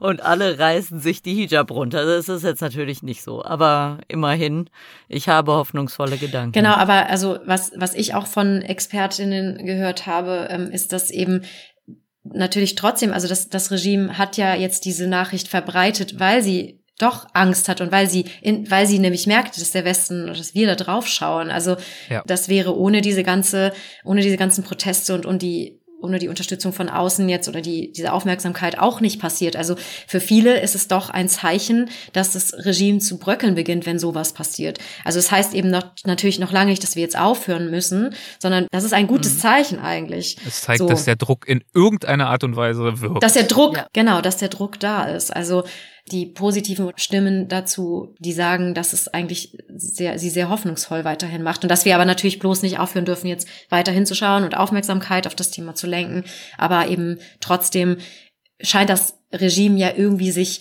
genötigt gefühlt zu haben, irgendetwas zu tun. So. Und das zeigt dann ja schon, dass der Druck irgendwie größer wird. Insofern macht mich das auch eher hoffnungsvoll. Hm. Dann äh, genau. hoffen wir, dass äh, wir mit dieser Folge und dank deiner Hilfe einen kleinen Beitrag dazu leisten konnten, dass diese Aufmerksamkeit erhalten bleibt. Äh, sehr schön auch, dass du vorhin auch nochmal Mina Hinweise gegeben hast für die weitere Auseinandersetzung. Äh, wer das vertiefen möchte, soll das gerne tun. Du hattest die entsprechenden Tipps ja gegeben. Auch dafür vielen Dank. Und ja, vielen ja. Dank für deine Zeit ja. und fürs wieder vorbeischauen bei uns. Vielen, vielen Dank dafür. Dankeschön. Danke euch. Danke euch. Wie gesagt, dass ihr Aufmerksamkeit darauf richtet, weil das ist das, was wir als Einzelne tun können. Den Menschen folgen, die ich erwähnt habe. Ich weiß nicht, ob man die in die Shownotes packen kann. Unbedingt. Ähm, aber Machen ja, wir. be their voice. Ähm, Und äh, es gibt auch übrigens noch die Möglichkeit Snowflake. Ich weiß nicht, ob davon, ihr davon schon gehört habt. Das ist ganz einfach, kann, kann man das in seinem Browser integrieren und den Menschen, die ähm, Internetzensur erfahren, damit helfen, die zu umgehen. Also wäre vielleicht auch noch interessant, dass wenn jemand helfen möchte, mhm. ähm, ist ja. für einen selber auch nicht gefährlich, ähm, könnte man noch einbauen. Ja, Aufmerksamkeit. Packen wir in die Show Notes. Genau, ich schicke okay, euch mal super. eine Liste. Macht das, her damit. Vielen herzlichen Dank, super. Nina. Ich danke euch. Danke, ganz gut. liebe Grüße in die, in die ganze Welt. Ja, Dankeschön, mach's tschüss. gut. Ciao, ciao. Ciao. Das war also Mina S. Fandiari und ja, ihre Auseinandersetzung mit dem Iran. Der Iran heute, die Revolution, die Proteste, aber natürlich auch ihr ganz persönlicher Iran und ihre Auseinandersetzung damit, was dieses Land für sie selbst bedeutet. Ja, sie saß auch da, ich, man kann das auch nochmal beschreiben, sie ja. saß auch da mit so einem großen Anstecker, äh, den sie von der letzten Demonstration, auf äh, der sie war in Hamburg, den sie da abgegriffen hatte. Also sie ist da mittendrin. Also natürlich nur mittendrin von Deutschland aus, aber wie wir gemerkt haben, von Deutschland aus mittendrin zu sein, kann eben auch im Iran so einiges bewegen. Und wird wahrgenommen. Deswegen äh, hat mich dieses Gespräch auch ja. so sehr gefreut. Es hat ja nicht unter der Prämisse stattgefunden, dass uns jetzt jemand von vor Ort ganz genau erklärt, was dort abgeht, sondern es ist ihre persönliche Perspektive auf dieses Land, auf die Menschen dort und ähm, auf die Herausforderungen, auf die Umbrüche, vor denen dieses Land steht. Und ja, hat mich sehr gefreut, dass sie das mit uns geteilt hat. Ja, das war eine sehr beeindruckende Reise in den Iran, meine erste. Und wenn euch das auch gefallen hat, liebe Hörerinnen und Hörer, dann äh, dürft ihr uns das natürlich gern auch mal wieder wissen lassen. Also ihr wisst ja, bei Spotify, bei Apple Podcasts, überall könnt ihr Sterne vergeben. Äh, bei Apple Podcasts auch einen kleinen Kommentar, eine kleine Rezension hinterlassen. Das äh, würde uns natürlich sehr freuen. Und äh, genauso freut es uns, sogar noch mehr möchte ich sagen, sagen, äh, wenn ihr euch natürlich ein wenig engagiert und auch weiterhin informiert über das, was im Iran so vor sich geht. Dazu findet ihr, wie vorhin auch versprochen, von Mina die entsprechenden Tipps in unseren Shownotes zu dieser Folge. Lydia, ja. ich würde sagen, das war's. Sehr gut. Mach es gut. Vielen Dank ja, fürs dabei sein. Mach's gut, Erik. Ciao, ciao. Tschüss.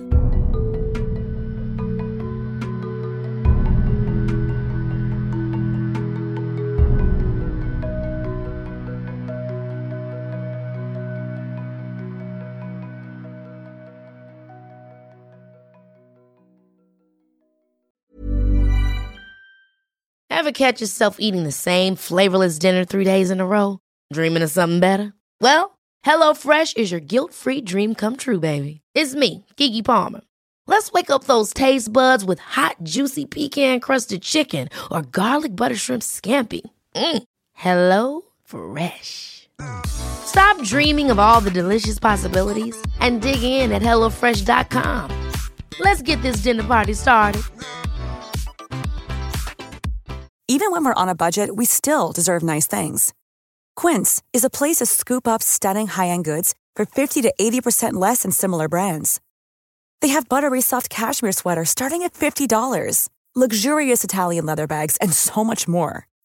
Plus, Quince only works with factories that use safe, ethical, and responsible manufacturing. Get the high-end goods you'll love without the high price tag with Quince. Go to quince.com/style for free shipping and 365-day returns.